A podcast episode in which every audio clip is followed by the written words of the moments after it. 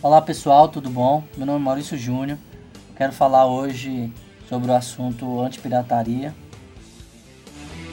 É, informando uma notícia aqui que a justiça ela isentou Itaú por causa é, por captura de senha de correntista.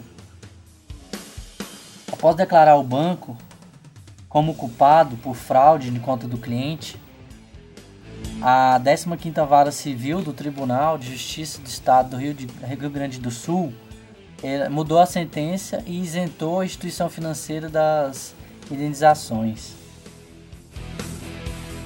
Muito grave isso para quem tiver isso a conta bloqueada. Esse foi o primeiro caso, pode ser de muitos. Bom, a pirataria ganha pena mais severa em São Paulo. Os policiais civis do Departamento de Investigação sobre o Crime Organizado, a DEIC, ele aplica penas mais rigorosas no, no combate à pirataria em São Paulo. De certo, porque lá é bem mais, né? Tem muito mais piratas.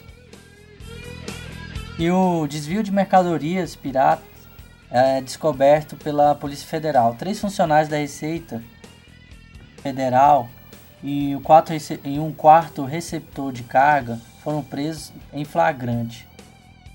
Após desviarem contêineres com produtos piratas vindos da China.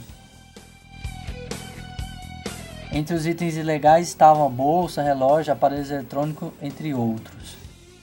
Bom, não é só o governo que faz pirataria, né? É o brasileiro em si. Não é só o governo que tem corrupção, é o brasileiro em si. Então, quem precisa mudar mesmo é o Brasil, é o brasileiro que vive no Brasil. Bom, eu fico por aqui. Um grande abraço. Tchau, tchau.